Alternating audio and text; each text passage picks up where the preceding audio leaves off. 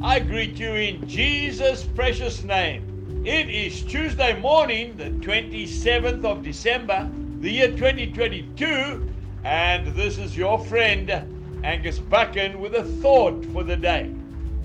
If we go to the book of Romans, chapter 12, and verse 2, and do not be conformed to this world, but be transformed by the renewing of your mind. Another translation says, Stop imitating the ideals and opinions of the culture around you, but be inwardly transformed by the Holy Spirit through a total reformation of how you think. This will empower you to discern God's will as you live a beautiful life, satisfying and perfect in His eyes. We must resist the evil pressures of this world so that we can discern God's will for our lives. Just because every other person is doing it, that does not make it right. The battle is not in the flesh. The battle is for the mind.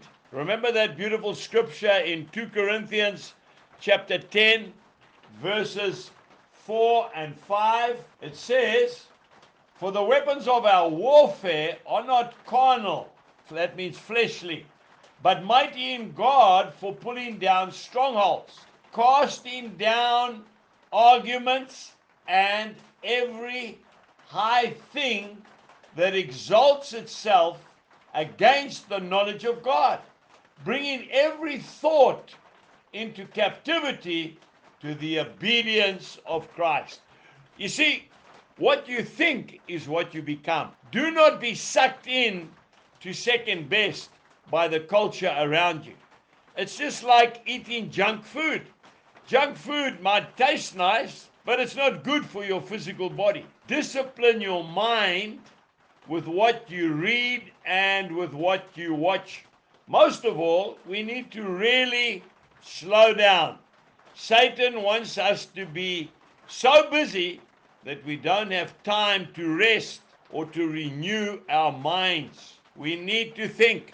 I picked up an article that I found which was written many years ago, and this is just a little story. It goes like this Satan called a worldwide convention in his opening address to his evil angels, he said, We can't keep the Christians from going to church. We can't keep them from reading their Bibles and knowing the truth. We can't even keep them from conservative values. But we can do something else. We can keep them from forming an intimate, abiding experience in Christ. If they gain that connection with Jesus, our power over them is broken. So let them go to church. Let them have their conservative lifestyles, but steal their time so they cannot gain that experience in Jesus Christ.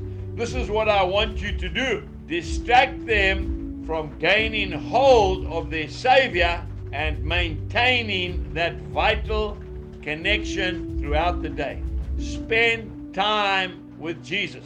God bless you and goodbye.